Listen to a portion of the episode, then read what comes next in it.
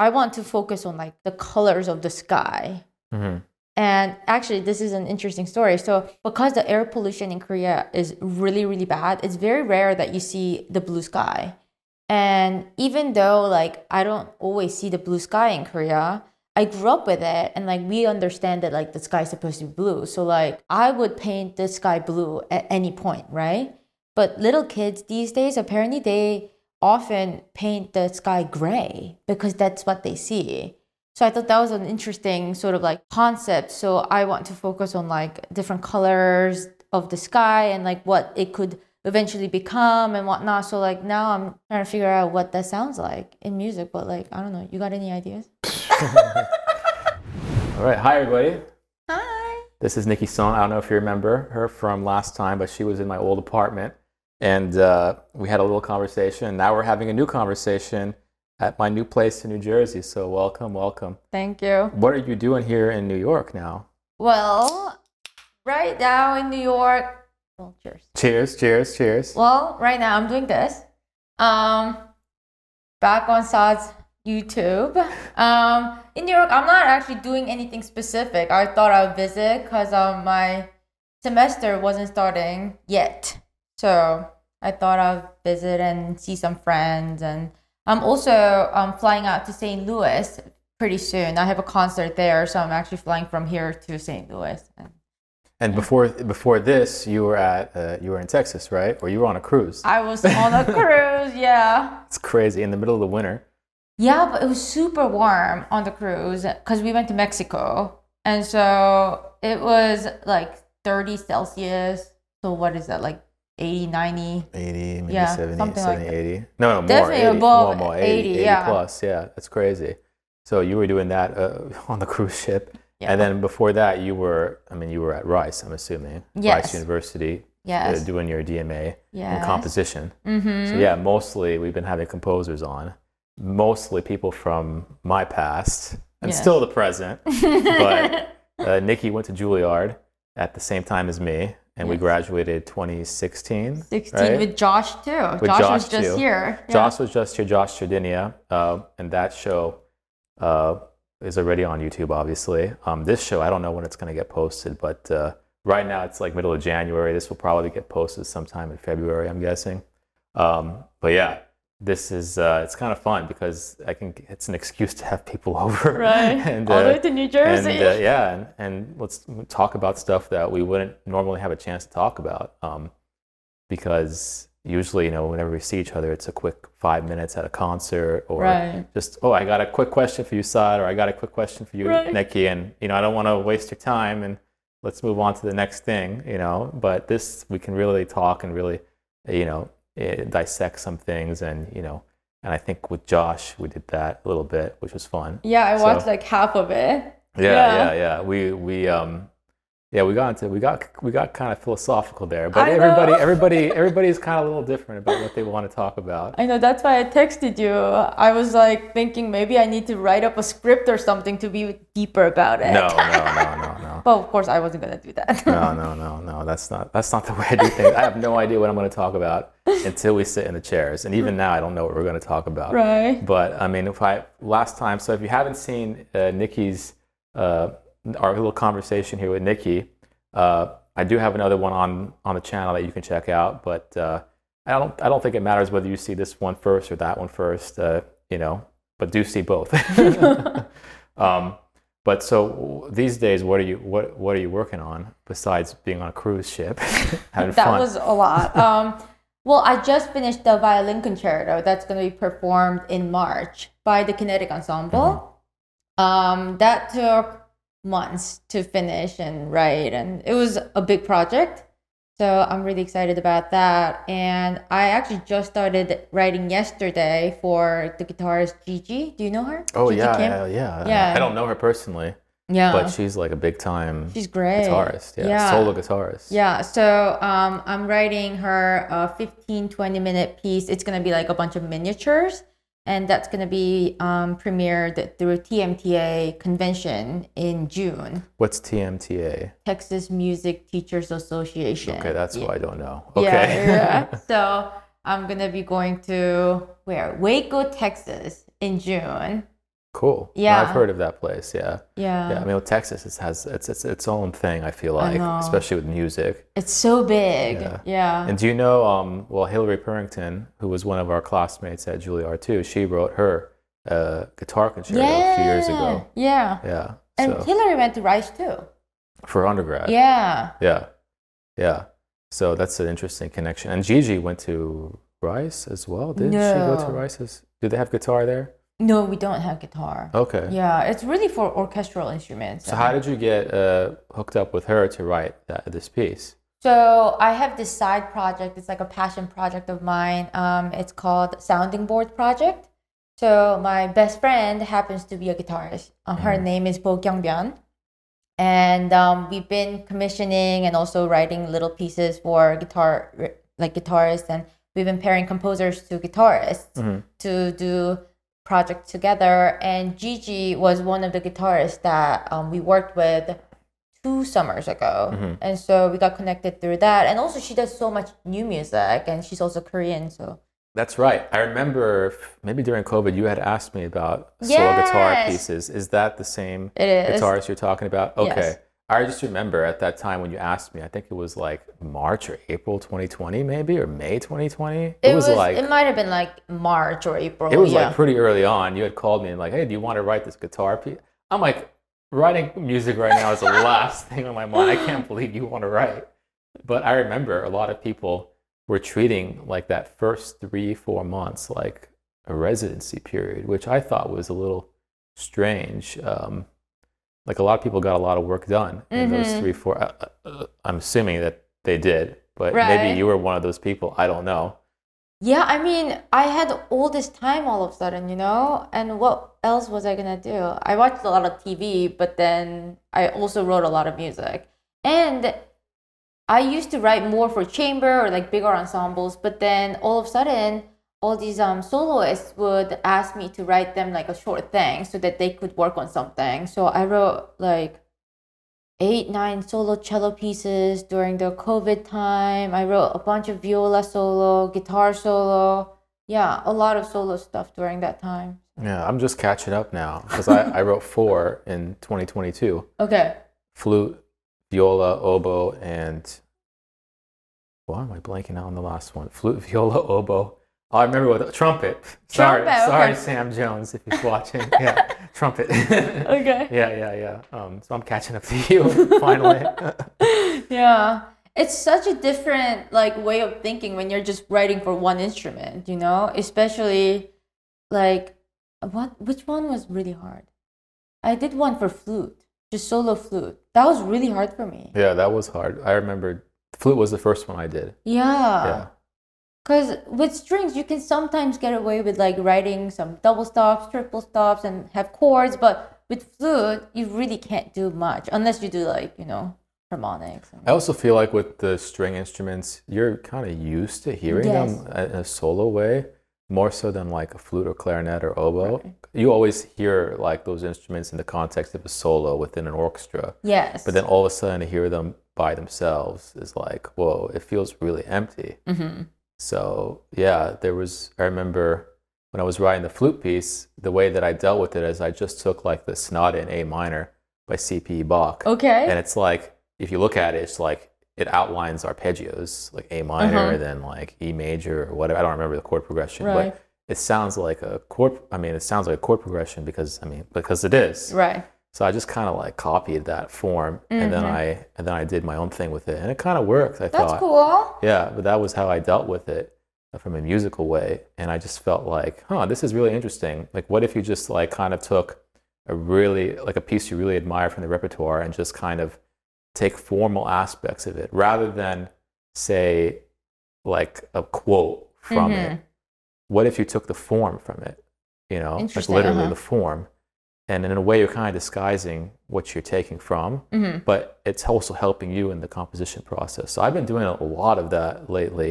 I did that with my second string quartet. Uh, I took the form from this Ni- Nicola Vicentino, hmm 1500s obscure chorus thing. Okay. Uh, I did that with that piece. Uh, I did it with a couple other pieces, and it just I don't know. It just really works for me. Like it gets me jump started into the process without Right. like having to like figure out like oh my god what's the form going to be because as you know like now it's like the form could be anything like we don't have sonata form anymore we Mm-hmm. or don't like have you could just not have any form. Yeah. but I don't like working without form. Per- Okay. that's just me. I don't like working through a piece and not knowing where I'm going. Right. I don't okay. know how you are, but like I need to know what the big picture is before I start filling in the notes. hmm But I suspect you you are like more you can just kind of go from the beginning. I mean, you write so quickly. It feels like I'm trying to slow down actually. I'm Yeah? trying to write less music and less fast. But um instead of like having a set form, I kind of have to know what the piece is about. Like usually my piece is like has some sort of storytelling aspect or like some sort of like narrative thing or like at least like I have to have the title before I write the thing. But um, structure wise, actually, like I did something similar in this one piece called Weather Change. Actually, I wrote that during Juilliard. Um, there's this song that I really, really liked called Space Cowboy by Jamiroquai. Do you know that song? no. It's a really cool so. song.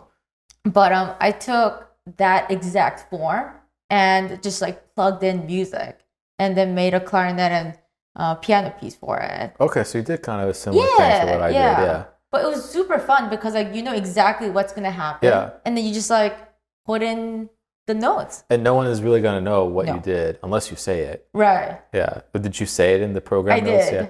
I think it's good to to do to do that too. Yeah. it gives people like a pers- like an extra perspective into the piece. It's Mm-hmm. not just a bunch of notes on the page. Right. It means some, and also it tells something about yourself, about what you like, and what Right. your what do you like outside of the music you're writing, which is interesting. mm-hmm. I don't know. There's just so many ways to do things nowadays that it's like there's this like infinite number of possibilities, and we just have to find ways to figure out what are our personal possibilities. I know that's the hard part. Right? Yeah. To really like figure out what you're trying to do in each piece and also like within that you have to find something new and like something different. Yeah. Yeah. I mean, I just had Patrick O'Malley on. I don't know if this will be up, uh, the show will be up by the time this one is up. But the last part of our conversation, we were talking about like uh, personal, uh, personal choices in our music Okay. and how he like kind of figured out like what are what is like a Patrick O'Malley sound, and he would like figure out what these things are in between pieces, Right. and then like purposefully incorporate them in the next piece instead of instead of like it happening in the back of your mind he would like literally say okay this is like a patrick o'malley motive this is like an orchestration that patrick o'malley uses like he would just kind of do that i'm like that's crazy i never thought about doing really anything like that right Wow. Yeah, so you would have to really like dissect everything that's going on in your piece to like understand what's like sad. almost like like a musicologist or something oh my god. right yeah. yeah. Like this 265 chord, the way that I voiced it, Yeah, that is but- Nicky. but that, that's the kind of stuff I, mean, I don't know how deep um, we didn't get into like super detail he didn't give Mhm. me a, i don't think he gave me a specific example of it but uh, i mean knowing patrick i'm sure that he i mean it's like it's like pretty rigorous stuff Right. that he's doing because when i listen to like one piece after another I, I i do sense that it's him right. like i don't feel like it's some other random composer it's like okay that's a patrick piece that's a patrick piece so and that is his goal to to make it sound like a patrick piece one after the other so it's kind of interesting I It is think. interesting. Yeah, actually, um, my piano piece was performed on a um, lecture recital earlier. No, actually, this is 2023. So, like a few months ago. Mhm. And um, this pianist, James Palmer, he had done like the Roman numeral analysis of my piece. And he was like presenting it like, you know, like an actual lecture. And it was so interesting because I had no idea that I was making that sort of like harmonic choices, but it was like pretty consistent within the piece. And so he was like, this is the fourth time this happens in this key. really It was so interesting because you know when we're writing, we don't think about that. You don't you don't think about like the function of this one chord going that way. but does this particular piece have are the chords like literally you know one uh, one chord two chord five chord one chord or is it like added notes A lot of Oh, added notes. and he would say also the these are the added notes these are the right. so he would go in like Yeah. very deep into it was so cool. interesting And like he was also like um pointing out like the motivic ideas that I had and how they were transforming. And I wasn't thinking about it in that detail when I was writing, but I was like, that's kind of cool. I mean, I I definitely do think about those things when I'm writing, Uh-huh. but not for everything. Exactly. Yeah. Yeah. I mean, of course, I think about like, okay, this can be developed into this, or like this texture is gonna come back, like you know, rough things like that. But Yeah. like really going down in like, um, like the uh, scale degrees and Roman numeral analysis, I, I don't do that when I'm writing. yeah. So Yeah. that no, was neither, really cool. neither do I. Yeah. I had a I had a um this guy. He is a ethnomusic a musicologist or ethnomusicologist. I'm not sure. One or the other from France. Um, from he's Lebanese and he's doing a thesis paper on um, harmony in or in uh, Middle Eastern music. Okay. Oh, cool. Basically, that's my jam, right? Okay. So he finds out about my music and he wants to. He he's asking me very specific questions about how I came up with the harmony in Uh-huh. this piece and that piece, which I mean, it's very flattering, obviously, but also I kind of felt bad because I told the guy, him, you I'm really sorry, but I don't, I don't remember how I came up with these harmonies. You know, I can tell know. you, I can tell you what they are. I mean, we can sit here. I mean, the notes are right there. Right. We can like figure out that this is this kind of chord, this is this kind of chord, this is a passing tone, and this. But I can't. I, I don't really have like a scheme for how I'm doing this. Of course, yeah. And every piece is a little bit different. I mean, and sometimes I borrow some things from one piece to the next, but I don't really have a, I don't have like a manual of how I'm doing any of this. of course not. Yeah. Um, and you know that kind of, I think it, I don't know if it frustrated him, but I mean, if I were to, if I were writing a paper on this and the composer is is, is telling me this, I wouldn't be that happy about it because you know it it kind of gives off that the composer is not really being rigorous about it. But we are. It's We just a, are. it's just in a different way. It's not from a analysis point of view. It's more like we need to create this music one Mhm, way or the mhm. other, and we're trying to we're trying to come up with a concept here, right. and you know, figuring out what the Roman numerals are is the last thing on our mind. yeah, I, I, mean- don't do that with my music. Yeah, yeah, no, neither do I. I mean, but uh, it's interesting when people. I mean, we're getting at the point now where people are starting to take a look at what we're doing, Right. and uh, you know, and this will hopefully keep continuing the older we get. But and I feel like the also the older we get, the less we remember about the earlier pieces. Of course, yeah. So it's like, oh, I wonder what will happen when we're like in our 60s and they're asking about what we're writing now. It's like I don't, I don't even know. I don't even remember I wrote that piece. oh my god, I know. And actually, like you know, I write a lot of music, and um, whenever I'm asked to speak about the piece before um, the performance, I have to sometimes read my program note because I don't remember what the piece was about, and then it's like, oh, it's this, and then I have to like think about what to say in front of people, and yeah, I did that uh, this past summer at Tanglewood. Uh-huh. Um, I had this piece from 2014 as a program. I was like, I didn't ever think this piece was ever going to see the light of day. and I had to talk. They asked me like to talk, and I'm like, what do I say? You know, I just this is like not a. You usually talk at a commission or something, Right. and you it's fresh and didn't really have much to say, and it didn't, it didn't really come out that well either. And after I got off the stage, I was like, what the heck was I blabbing about? and was that helpful at all? So I, I totally get it. Yeah. Yeah, cause like if it's 2014, that was what like eight years ago. I feel like we're also such different composers now from like eight years ago. You know. Oh yeah. I mean, so like, hearing a piece like that, I don't know. I get really nervous when I hear a very early piece. Early piece, you know. I get really nervous. Um, that particular instance, though, I was actually kind of. It was a weird situation because Dawn Upshaw, Mhm. uh, you know, picked the piece. Okay. And she coached it, and the players were fantastic. The singer was there was a singer; she was amazing. Mm. And I, you know, I was just happy because I wasn't a I wasn't involved at all.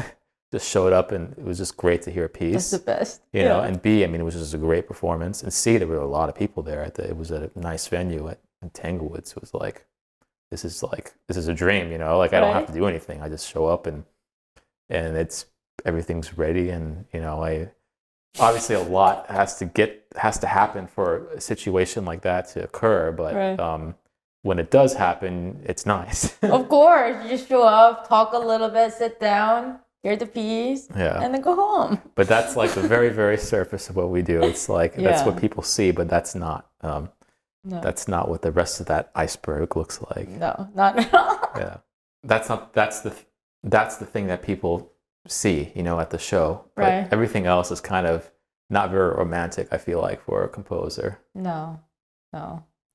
Yeah, people only see us in like nice clothes and we like go up and like talk a little bit and it's all Yeah. philosophical. It's about something bigger and you know, but no. Yeah, I feel, I, I feel like it's the farthest thing from uh, philosophy when I'm actually writing. Yeah. When I'm actually in the process, I feel like I'm the furthest away from the philosophical side. But I do a lot of that before I start writing. Like right now, I'm writing a piece for the Imani Winds, and I'm reading a lot of research about. Um, Ah. I'm reading a lot of research about African polyrhythms. Oh, okay. Yeah, I had this kind of idea where um, I don't know if this is smart to say before the piece is actually. I, I haven't even written a note, but my idea is like, what if you took like uh, an African polyrhythm pattern or something and Mhm. not, not have it like notated properly or anything. Right. It's more like a free notation.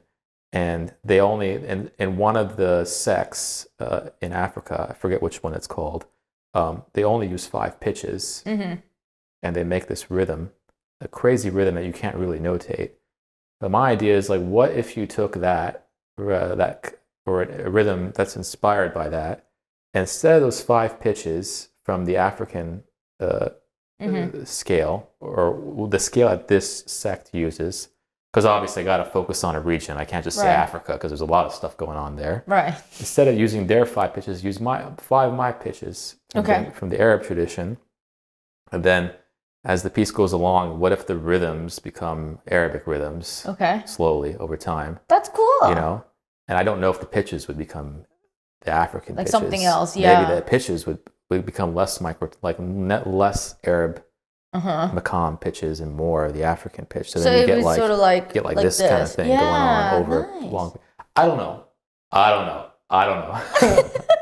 but uh, But that's like what you're thinking. but this is all philosophical in a way. Like, and what does that even mean to do this? Like, Right. that's another question I besides get the that. music. But when I sit there to write it, if that's what I decide to do, then I will do it. right. You know, and then it becomes like a craft thing, then a philo- philosophical thing of is this the right thing to do? Is this the wrong thing to do? Like, I can't think about that while I'm writing. God, I gotta just execute. Right. You know. And like things change while you're writing, you know, Mm-hmm. like timings of events could could change and like maybe what you started with doesn't necessarily go to what you thought it would end with.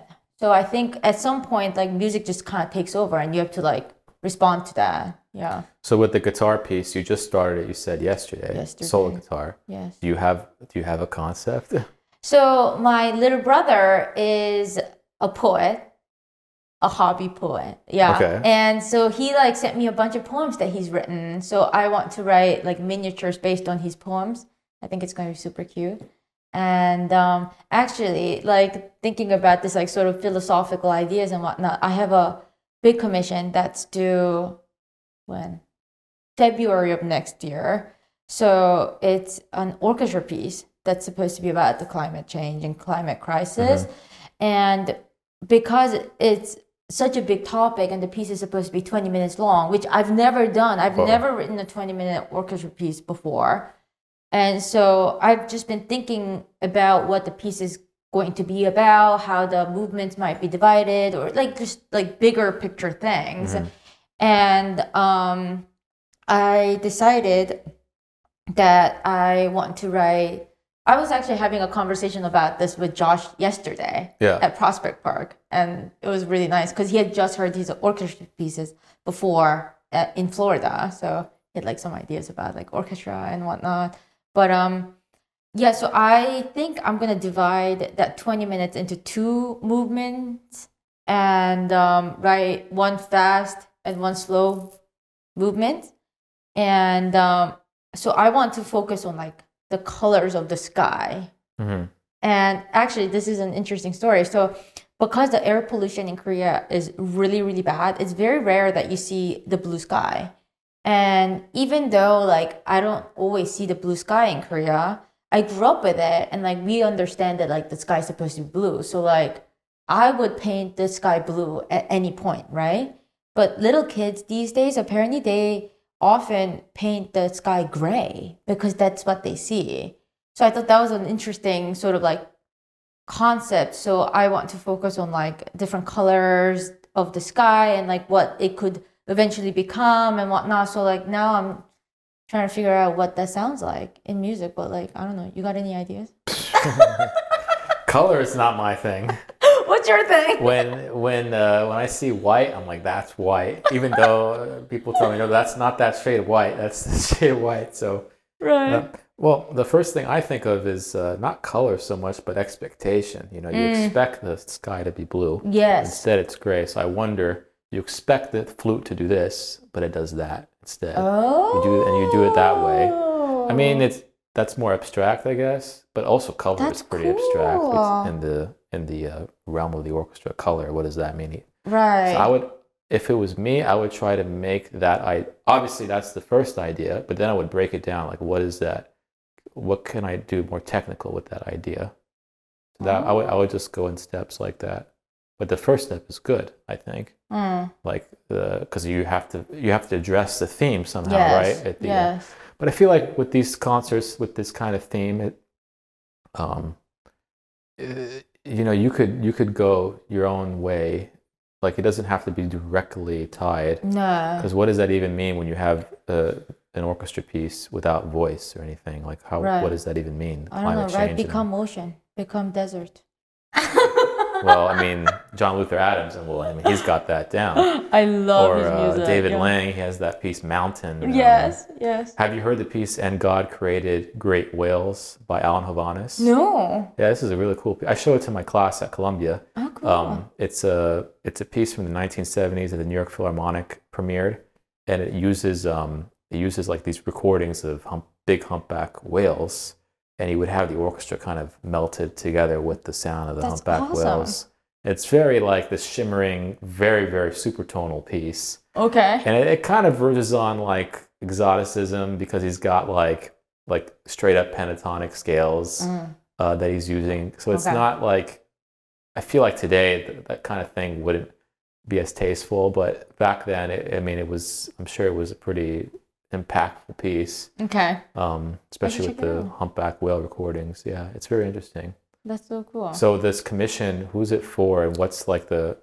What, I know it's for next year, but what's what's like the besides the climate change? Who commissioned it, and how did that all come about? So it's for the Annapolis Symphony, and um, I've been in the um, climate crisis cohort, um, composing Earth cohort at the Gabriela Lena Frank Academy. So through that, I got this commission, and yeah, I'm super excited, but also really scared.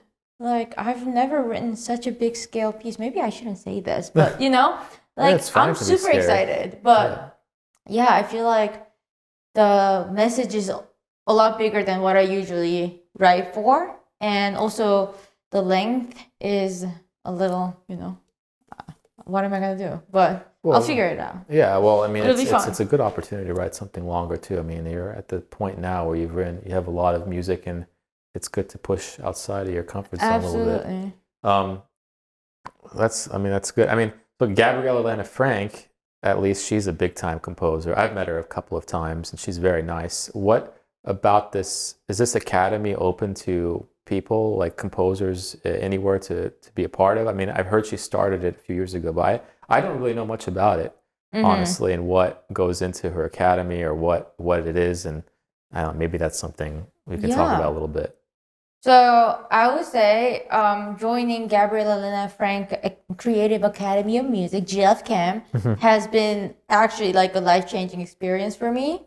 Um, I mean, there are many reasons why like I feel that way towards the academy, and also Gabriela as a men- mentor.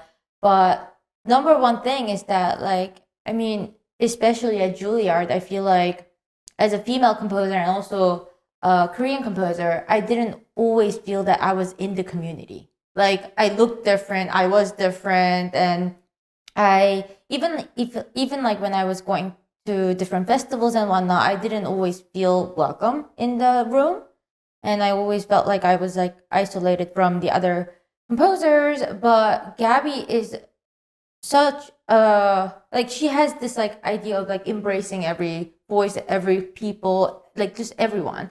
And so um, meeting Gabby has sort of gi- given me this like confidence that maybe I could actually be a composer. I didn't think that I could actually pursue being a composer when I was at Juilliard. I was totally not sure. Really? Yeah, I felt like yeah, I, I didn't think that my music or I was being like taken seriously. I really feel that. Hmm. And I think it was because like in the room there were maybe like three girls, right? Like at at most, I think, at any point. Yeah, you seminar. definitely you, Hilary, for sure. That was the first year, yeah. For, yeah, but I don't. I, I always don't remember who the third was. and then Anne. ah, yes, oh, Yes. undergraduate. That yes. was the first year. And then the second year it was me, Jushi, you remember her? Yes. Yes, Yes. and yes, yes. Sato. Yes, Sato. So it yes. was like three girls. and always three out of like Yeah, thirty or something. Yeah, Yeah, yeah, exactly. yeah. It was And- kind of skewed, kind of very skewed. Yeah, and even all the music festivals I've been, I was usually like the only girl there. And so whenever I spoke, everyone would be like looking at me because it was so obvious that I was talking. And so I don't know, like um, meeting Gabby made me feel like, oh yeah, maybe I have a shot at this too. Maybe I could be accepted. Maybe I could just write whatever I wanted instead of like trying to fit in. Because I was actually talking to Josh about it yesterday, but um, when I was at Juilliard, I felt like I had to write in a certain style, or like I had to like do something that they would take seriously. I felt like I couldn't just like do whatever I wanted in my music, but um, that so that has been really wonderful. But also, Gabby uses her um, compositional voice and also like her um, status as a composer to really better the world. I think that's what's so amazing about what she's doing. Like, for example, when she asked me to join the Composing Earth program, I had no idea what this was going to be. I knew about the climate crisis, but that wasn't like my main concern in life, you know? But um, she gathers all these different composers from all around the world and we get assignments. Like i mean the assignments are great because like we get to read books that we would never read. We would watch documentaries. We would listen to music. And we have like discussions about it like every month so it would it specifically address this topic. yes Like you would actually be reading uh, Mhm. articles, reading books, and, and things like that. yeah so we're It's being more, educated more than just like a superficial. No. This is the theme, and this is you have to really understand it. Right. Interesting. So it's like an actual commitment. So it's more or less like a two year residency, I would say. And we meet over Zoom every month. So the first first year we would have these assignments and we would read parts of the chapters of the books or we would watch documentaries and have discussions about it.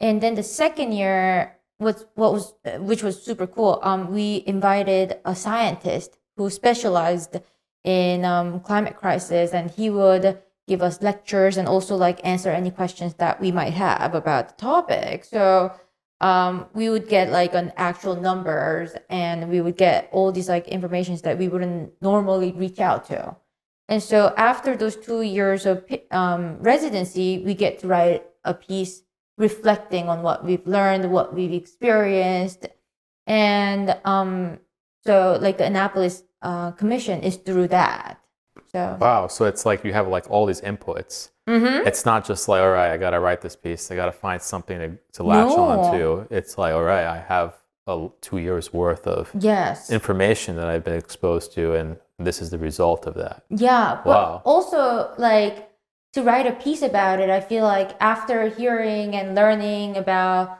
the climate crisis and like where we are right now, I feel like it's a very like overwhelming project for me because it, it's been like I feel like being in the cohort has been really meaningful and it's shaped my life a little bit differently. I think about these things now, you know. I look at things being wasted or being wasteful like, you know, like I feel guilty when I see things like that. And like I have conversations about it. Like even now, you know, we're having a conversation about it. And I think that's what's so empowering about what Gabby's doing because without having joined the cohort, I would have not known any of it. We wouldn't have this conversation. So So when you do this uh, academy for two years, is that is that the sole focus, or is there are there other things going on while you're in the academy? Are there other pieces being Uh. done, or because I imagine it's not just like a Right. climate education right. going on, and that's it with in this famous composers Right. uh, academy. I'm, I'm assuming, right? So she has many different branches of the um, academy. So this is one branch, um, composing Earth.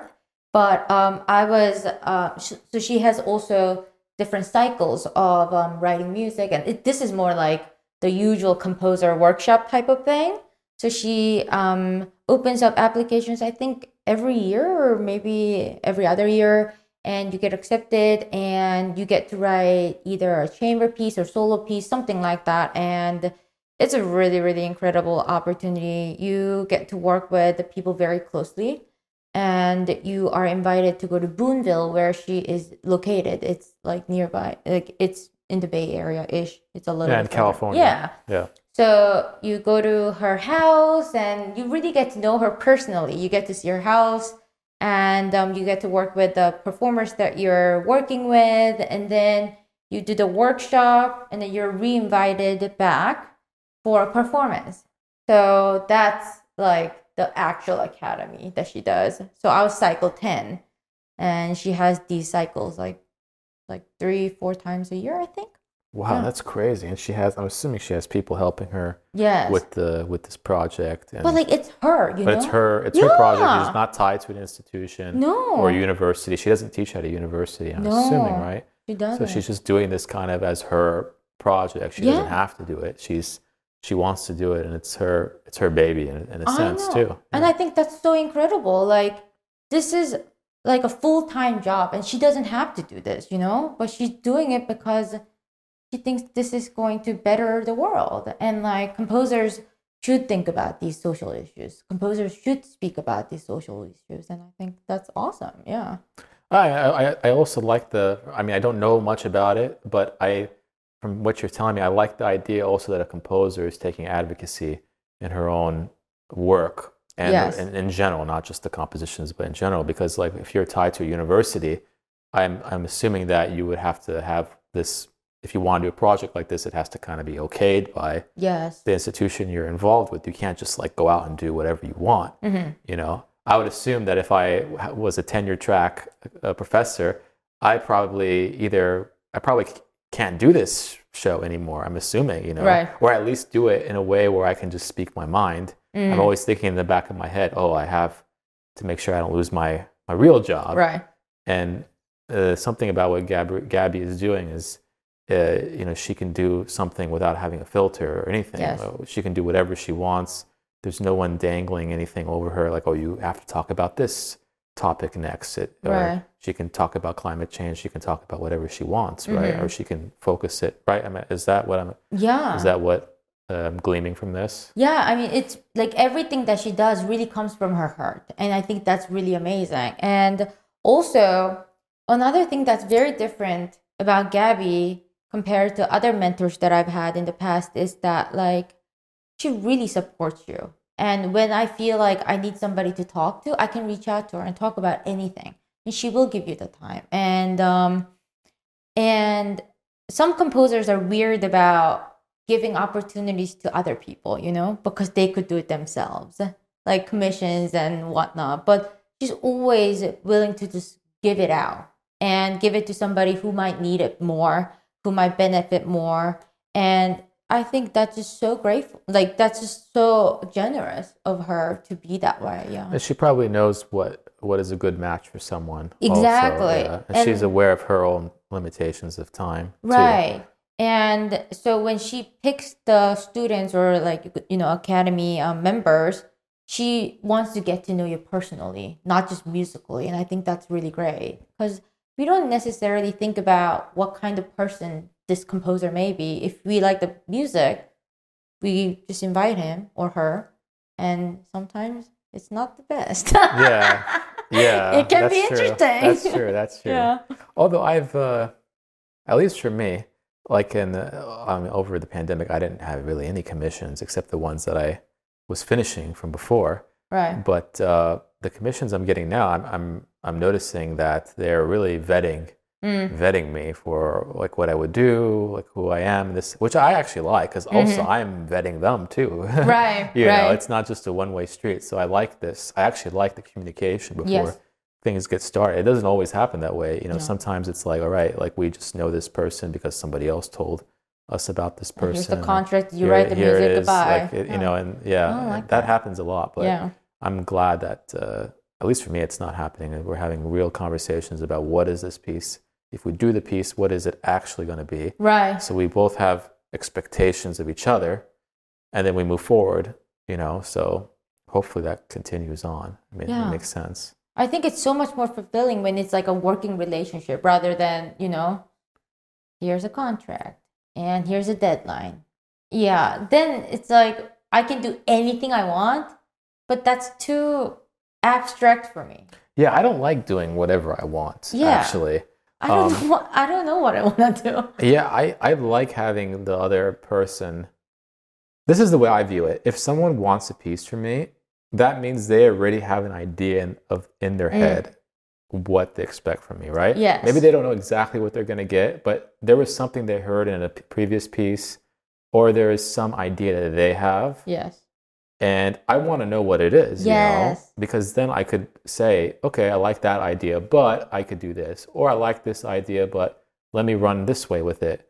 And you know, like I had the con- I had a couple of conversations recently with a couple of commissioners, and the Imani Winds. I mean, that one I just mentioned, but that was one of them where uh, the the uh, oboist Toyin I was talking to, she was saying she really wanted something uh, that had something to do with the African diaspora, and I'm thinking to myself, my God, that's a that's a big responsibility for someone that knows nothing about that music. Um, but okay, fine. Uh, is there something that meaningful I can contribute? And that's where I Mm. did the research and see are there any connections that I didn't know about, Right. and it, it shows me something about myself that I didn't know about. So sometimes that could be good for a commissioner to push you in that way. Yes. Um, so I mean, I think that's that's healthy. I like I like having kind of like a, a project to do Absolutely. where I'm like not always coming up with everything all the time, you know. So Yeah, and also like on that note, I I like to know what they're good at doing. You know, I don't want to write them a piece that it's not the best for them.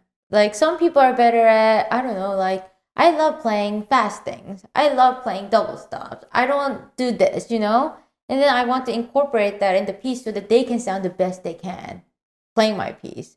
But you know, when I don't know anything about them, I could write something and they're like, "Oh, I actually like hate doing this, this one thing." And yeah, I had a, I had a situation like that happen before with the with the player, and we we talked about it.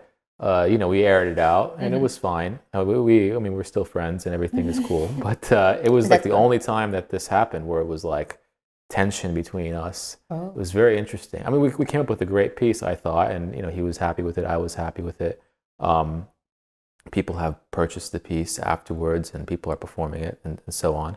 So I think the result was good, but the the process was was interesting because I never had a situation where uh, I had to really explain myself on what, Mm. what what am I doing in this bar, or why am I doing this, or what's the what's the character that you really want from me? And I'm like, wow, I didn't really. I'm not really thinking of these things to be honest. I mean, I could I could kind of reverse engineer it a little bit for you, but um, you know, I don't really know how you should. I, I want to hear what you do with it al- also. you know? Right. So I I just uh, looking back on it, I'm actually kind of grateful because that means that the player really really cares mhm. about how to play the piece instead of just playing whatever and moving on to the next thing. Um, so I think that's I think it's important to. That being said, I think it's important to not, generally speaking, don't do something that the player doesn't want. Mhm. But this was a particular case where I was pushing him and he was pushing me. right. and uh, just because he's such a great player, I wanted to push him. You know, so to do something he wasn't comfortable with, it was it was a little bit of a different situation. I think. Yeah, but when they ask such specific questions like, "What do you mean by this note?"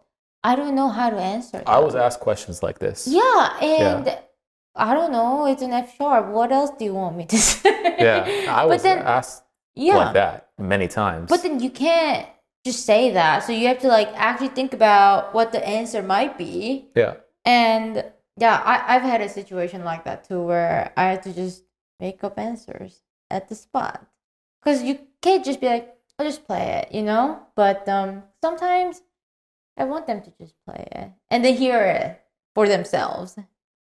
yeah. I, I I don't like the idea of of of not spoon feeding is not the right term. That's just the term that I can that I'm thinking of right now as I'm saying it. Mm. Uh, like I like the idea of a player figuring out what it is to them, Yes. you know, rather than me saying what it is to me, because it's a two way street. I think. Like I wrote it fine, but I'm not the one playing it, you know, Mhm. and I don't want to be the one playing it. I Right. want to know what you interpret it as, because maybe your interpretation is better than what I thought it was Mm-hmm. you know and if it's not i'll tell you that oh this is not what i was thinking but without me hearing it like i really like i'm not going to pretend like i can hear every note in my head because I, I Mhm. don't i mean I, I know what the pitches and rhythms are but like i don't know your timbre Yes. perfectly i don't know exactly how you're going to do this phrasing i don't know exactly you know how the instruments are going to meld together in the room like i i i i'm not i don't literally hear the waves in my head Right. and I think I think people assume that we are like that, but we are not. At least I'm not. I don't know how you are. I think it's more interesting when they bring me an interpretation and then we can work on it together rather than like, because I'm used to hearing it in one way, a very dry way, probably, you know? And I mean, do you use MIDI? What do you mean by do I use MIDI? Like, do you listen to all. playback? yes, of course. Yeah, yeah, yeah. Yeah. So I'm used to hearing it in one way, right? But I know that's not how it's gonna sound. It's gonna sound like 30 times better. But I so actually with Gigi, I wrote some sketches yesterday and because I want to hear what it actually sounds like on her guitar, her playing it, I sent her those like four lines of music to her. And so um, she's gonna send me a little recording of it so that I can get a general sense of what it's gonna sound like. Then I can keep working. But um, when they're just asking me like, "What do you mean by this one note? Like, how do you want me to phrase this?" I don't know. How would you do it? You are the expert on this instrument, and I'm providing you information. But like, I need, I don't know. I need I to agree. hear. There has to be some back and forth and like some. it has to come back to me, and then I can give you answers. Yeah, I agree with that. Yeah. I agree with that. That's a good way to do it too. And I, I've been doing a lot of that recently too with my solo pieces Mm-hmm. that I write a little bit, give it to them, Yes. And sometimes they'd be nervous. Oh, I don't want to give you a recording that's not perfect. I'm like, just, just, just Yes. shred it. I don't care. You'll give me a better idea than whatever I'm getting in the box here in the Right. computer. Yeah, I want more like the energy and like what it's gonna especially generally. guitar. Oh my yeah. God, especially guitar. Oh my God, because you're getting all those resonant frequencies from the other strings. And, and I don't always know if it's possible. Yeah. Guitar is so I don't know. It's hard to figure out. I always have this little picture on my screen when I'm writing a guitar piece. I have like a guitar fret picture, and then the finale file, and then I'm just like doing this the whole time. But like I Yeah. don't play the guitar. yeah, I can yeah, make, yeah. yeah. I can sort of like guess, but I don't I remember I wrote my last. I wrote a piece of guitar in 2012. Oh My God, Jesus Mm. Christ, I'm old.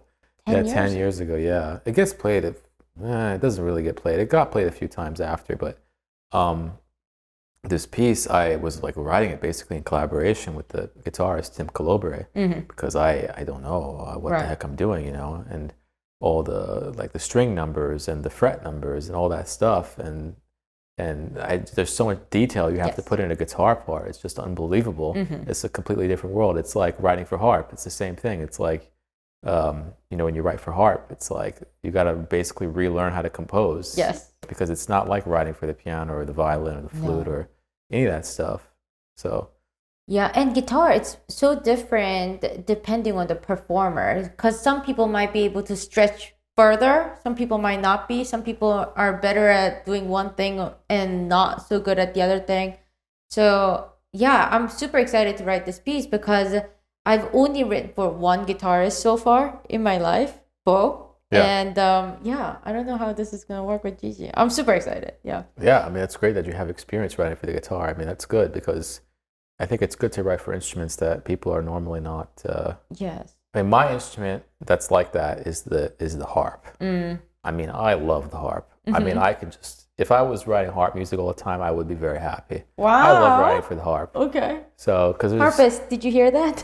I mean, they know, they know. Whoever, they, the, those that know, they know that I love writing for the harp. I mean, I make a lot of mistakes, obviously, but it's because I'm trying to push it, push Right. what they could do, you know. And I think, uh, yeah, guitar would be interesting down the line to, but I just haven't. Uh, I don't really know that many guitar players. Number one, and number two, I don't have like an image of what I would do with the guitar yet. So, but you know, one day You wanna write for it? Hmm? You wanna write for it? I would write for it. I just, I Yeah? just don't, I I just don't know what I would do. You know, it's not, it's Right. not like with the harp. At least I know exactly what I envision that instrument could do. That's different. Right. But the with the guitar, I still have that like, you know, like in, with the harp, uh, you have you have like the, the French Debussy thing in your head. Like I feel like I got that out of my system. Like I know how to do something Mm. different. But with the guitar, like the Spanish uh, influence, like I can't get that sound out of my head. Like I don't know how to get out of that.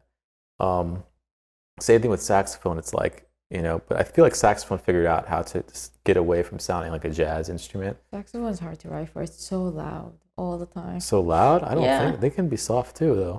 It doesn't really bl- like blend with other instruments. I Really? feel. Oh, Yeah, I, don't. I think it does. I don't. I don't love the saxophone Really? so much. Yeah, I love the saxophone. but Beautiful instrument. do you know Takemitsu guitar pieces?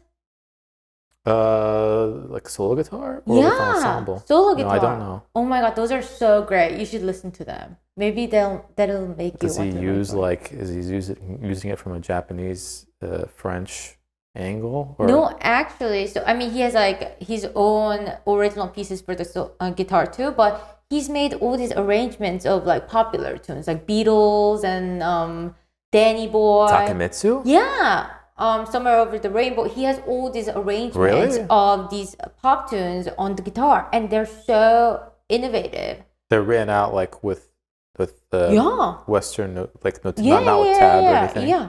It's like his own like version of it, and they're really beautiful. Yeah. But can you recognize that those are those pop oh, songs? Oh yeah. Okay. It's okay. like straight up like that tune, Wow. but with like his harmonization. It's really cool. So why did he even write? What I didn't know he was like into the Beatles and stuff like that. Yeah. And who was he writing? If do you remember who he was writing it for? Like what was the reason for? I I never heard about any of this before. Yeah. I don't know who he was writing for, but he has a bunch of these, like 12, 10, a lot of them. Yeah. Well, I guess because you know these guitar players, they Yeah. they play them and. yeah. Yeah, there's some repertoire from these special instruments that, like, or like the trombone is another good example where like you would never hear about it in your comp- normal composition studies Yeah. unless you knew a player.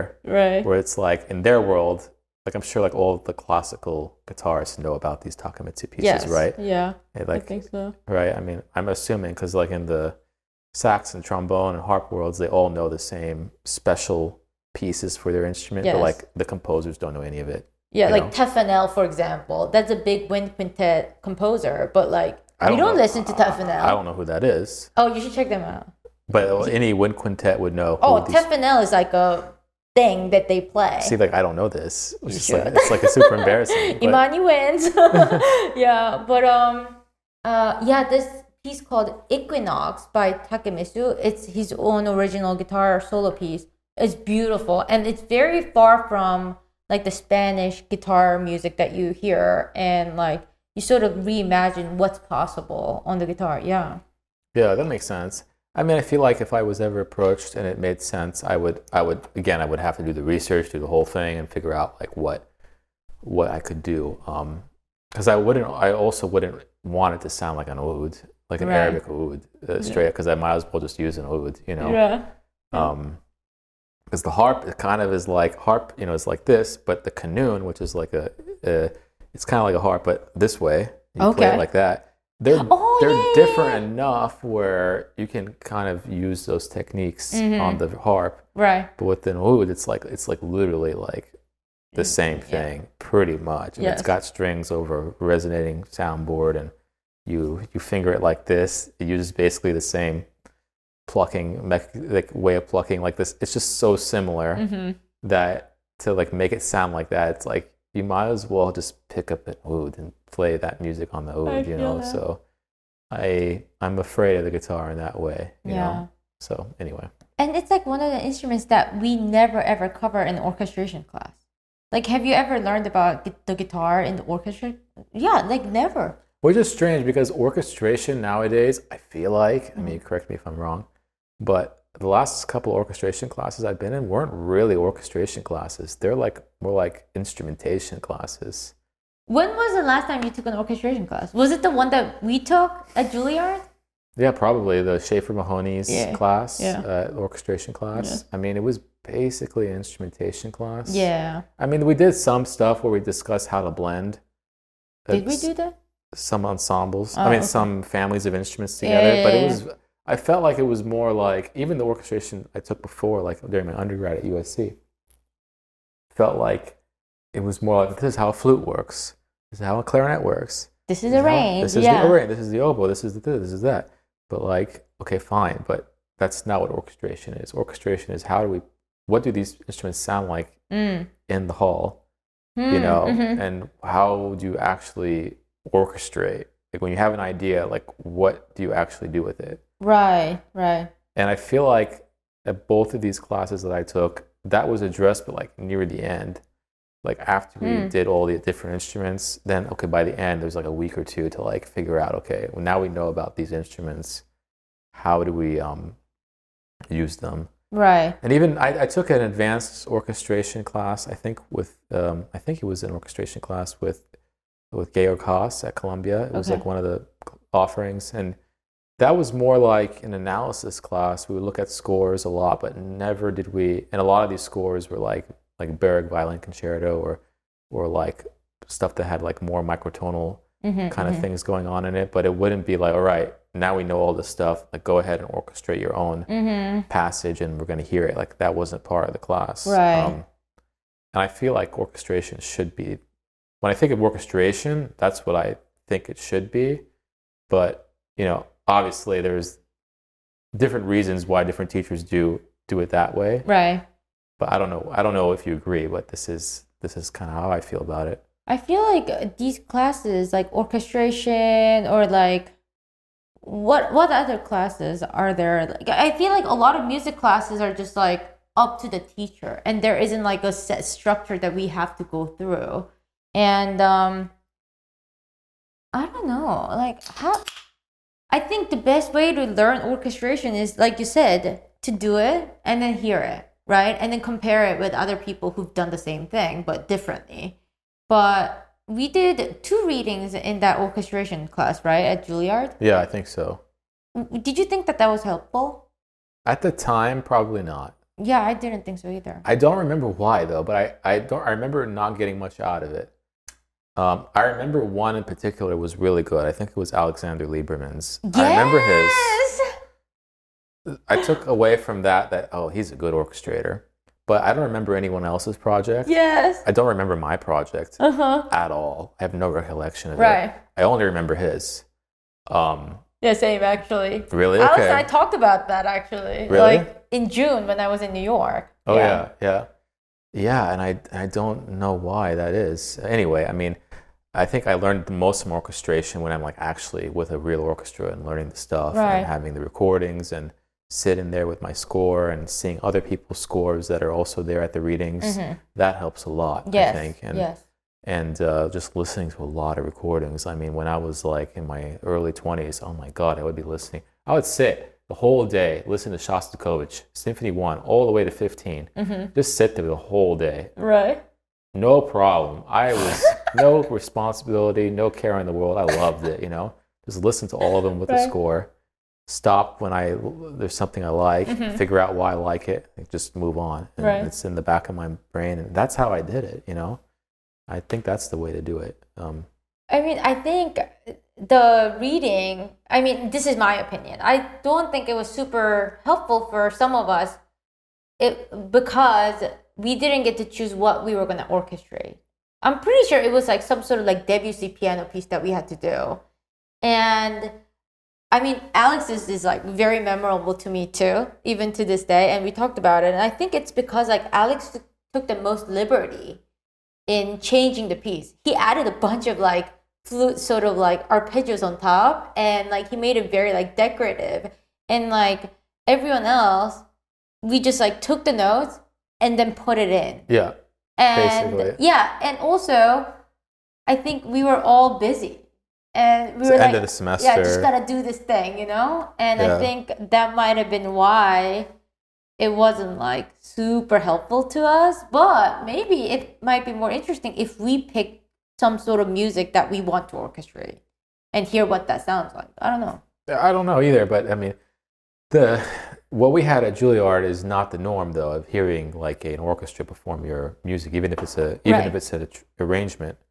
Um, in most classes, you don't hear anything at the end. Right. You're just kind of going through the Adler textbook or whatever they have, and maybe they would bring in a flute player or an oboe player or whoever to come in and demonstrate. That would be the, the extent of it. Mhm. And the other thing is, not everybody's an orchestra composer or should Sure. be an orchestra composer. I mean, it's you know, mo- we're orchestra composers, I would say, but we don't write for the orchestra all year long. And people that are even orchestra composers, like they don't want to write for the orchestra all year long either. It's a slog, That would be hard. and yeah. it's not creatively. I don't think it's that creatively fulfilling, to be honest with you, to be writing one orchestra piece after another. It's it's hard to be like experimental or push yourself when like all you're thinking about is I only have like less than an hour of rehearsal I don't want to embarrass myself in front of 80 musicians and Mhm. 2,000 people in the in the um, in the hall. And you know, with that sort of pressure, it's hard to do anything that's like not like uh, that's that's that's really outside yourself. So like whenever I write a new orchestra piece, I never think of it in a way like, all right, let's do something new. It's more like, okay, what did I learn from the last few pieces, and what can I do to make it like an orchestra piece? Mhm. You know, if that makes sense. yes, yes. And I hate kind of thinking that way. It's not like how a composer should think, but you have to be practical Yes. in these situations because you don't want to show up there and like not know what things are going to sound like, Yeah, that's really scary. and then like have to change things you can't last change second. things. Yeah. You can change some things, but then you got to redo the parts, Yeah. send it to the librarian, have them reprint the parts. I had a gig in France, you know, where I, I redid the whole percussion part because it just wasn't working. Oh, But they didn't reprint the work the the part at all. oh. So they were reading from the old percussion part instead of the part that I spent all night redoing. So we show up to the show and I'm like at the dress rehearsal and they're still playing the oh. the old part. I'm like, where's the new part? And like, there was like some mis- miscommunication that they that they didn't uh, they didn't print out the new part. Oh, so it's like there's all these like variables that get introduced when you're working with so many people that yes. to write something that you're not sure about. Like I definitely wasn't sure about this percussion part when I wrote it. I knew that Mm. going in. But I said, oh, let's just just do it. Like if it if it works well, it'll be great. If it doesn't, you know, whatever. I, I learned. But Mhm. when I tried to fix it, the I couldn't even hear what the fruit of my labor was. Right. So it, you know, it was a little frustrating at, at the time. You know, I'm, I'm I'm over it now, but at the time it was stressful. Of course. And it's yeah. like, you know, to do that piece after piece. I mean, I know there are composers out there. Their dream is to write for the orchestra and stuff like that, but it's not. It's that's not a, reality. Like Mhm. if if that ever happens to you, and you're in that position where you're writing a bunch of orchestra music, that's not the reality of what life will be like day to day. It will be very stressful all the time. Yeah, I just don't think that it's it's for everybody. I think everybody should try it, but you know, it's it's not like I think that some people, myself included, when I was young, I thought I want to write for orchestra, and that's Mhm. listen that's the music I listened to. That's why I got into composing. Uh, but the older I got, I was like, huh, this is this is not what I thought it was going to be like. Mm. You know, if that makes sense. I mean, I think it's a totally different thing just to like write for the orchestra. Well, like going back on the percussion thing, I feel like when I'm writing for the orchestra, I'm kind of similar in the way that I try to rely on what I've learned in the past and also like what I know is gonna work. And maybe I try like one or two new things, you know, and see what works. But when I want to actually like try something completely new and like it's okay for me to experiment and like maybe possibly make a mistake, I do it with chamber.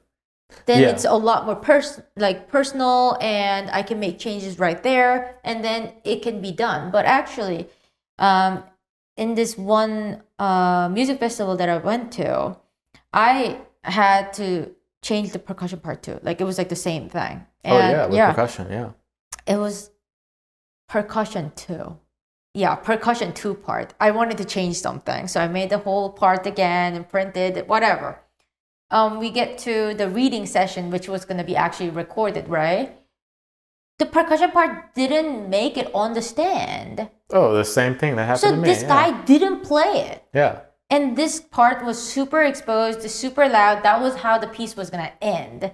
It was just like bongos just going like nuts. And so we get to that section, and it's a reading session, so we read it through, and that's it, right? Yeah. I don't hear anything. He's just standing there. And so that was, yeah, I mean, that wasn't super nice. It just didn't work. I didn't even get to hear what I was trying to do. Well, that's Yeah. the thing. It's Yeah. that's that's the thing. When you were dealing with the orchestra, it's like you know you're, or this is a chamber. This is a This chamber is an situation. orchestra This was an piece. orchestra piece. Yeah. Yeah. It's this is the situation you're dealt with, and you you kind of have to take it as a composer because Yeah. you're not you're not affiliated with that institution. You're kind of you're just a guest, really. You know, and uh, you're not conducting either. You're not the librarian. You're Right. you're just you're just you're just this outside figure. Uh, that usually nobody wants there. Yeah, honest. why? Why don't they want us there? I don't know. I don't know. Maybe there were a few bad apples in the last few decades that made it uncomfortable for them. I don't know. It could be that because um, I have no idea. Because at, at least the composers I know that have been around in this situation, most are very respectful. I probably I can't even probably count with one hand anyone being having any confrontation at all Mm-hmm. maybe even maybe once or twice. I, I can't even remember it to be honest. So I don't see what the problem is. Like composers Right. are usually very grateful to have their music performed by an orchestra. I mean, it's like this is kind of like what we what we hope Yes. to happen. Yeah. So so I don't know I don't know what the what the problem is most of the time. I think it depends on the conductor a lot. Some conductors want you to come and talk before the reading happens or be- before the first rehearsal. Um, some conductors don't want you to say anything at all after the rehearsal. You know, you can talk to him directly or her directly. But yeah, I think it sort of depends on who's on the podium. Yeah, Yeah. I sort of prefer not talking at all. You know, I mean, I've, I've talked obviously before, but I, I just feel like it is kind of a waste of time Mm. because I know that if I tell the conductor what the piece is about, etc., he or she will always be able to translate it better. No matter how well I said it, whatever he's going to say or she's going to say to the orchestra is going to make more sense. That makes sense because they know how to communicate with the orchestra. We don't really know how to do that. No, nor should we. Yeah. You know, we shouldn't be responsible for everything.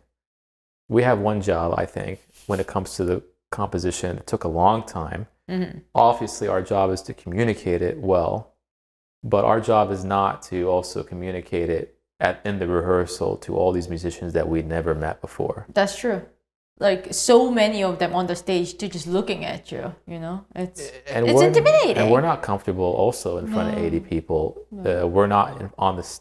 The conductor is there every week, every day. Right. He, he or she knows hmm they're they're they're destigmatized to that feeling of nervousness and but as a composer as as a human being forget composer as a Right. human being just to, it's a lot of pressure and then you know in front of a lot of people and you know we don't do this every week nor should we so my feeling is that you know get together with the conductor air it out what the piece is about get all the confusion out of the way do the first rehearsal and then do the meeting again hmm until the show. And even after the show, do another short meeting. Mm See what can you do to improve the piece. Where are some revisions that could be good for the next, you know, round of if it gets played again? What should we do differently next time to make it Mhm. even clearer? Uh, save all that conversation for outside the the actual music rehearsal time, where you know thousands of dollars are being spent every minute Mm, uh, that's true. you know yeah. so i mean this is my it's a little less human for sure but it's more practical It is, and more efficient. You know, time is money in orchestra, and like you, we usually we have like an eight minute piece, ten minute piece, and the rehearsal time is maybe fifteen minutes. So, you know, 15 minute rehearsal time Yeah, it's so Jesus, that's a little. little it's so little. I feel like sometimes you can really get like one run through. Yeah, that's yeah that's yeah i guess that could happen It- Yeah. that's it's really it's really intense but it's, it's the truth mm-hmm. so yeah i mean but it's fun it is so I fun. don't want to end it on I don't want to end on a on a note like that. It is a lot of fun. I It's know just a that's all I want to be doing. I'm about to start a couple orchestra pieces, and I don't want to come in. I don't want to come with that mindset. I'm, it's exciting, you know, when you're writing an orchestra piece. Oh my god, it's the best thing you can It's do as a super exciting. composer. No, yeah. it's exciting. You know, it's exciting, but you got to be, you got to be realistic. You know, Yes. it's like, you know, it's like having a kid. You know, it's exciting, but it's know. like having a kid. maybe I don't know. I haven't had a kid, obviously, but you know, it's exciting. It's exciting, but there are a lot of responsibilities with it, and a lot of practical practical stuff that you have to consider. right. It's not all roses and you know sunshine and whatever metaphor you want to come up Mm. with. You should think about it that way. It's a lot less than having a child. That's true. It's a lot It's like, easier. oh, it's a lot easier than that. exactly. All right. Well, with that note, um, thank you, Nicky, for coming by. I'm, I'm going to put some of- links of Nicky's music down in the description below. I'm going to put Gabriela uh, Lena Frank's Academy down in the description below too, because I think that's important to check out as Mhm. well. So thanks so much for coming. Thanks for having me. Bye. Peace.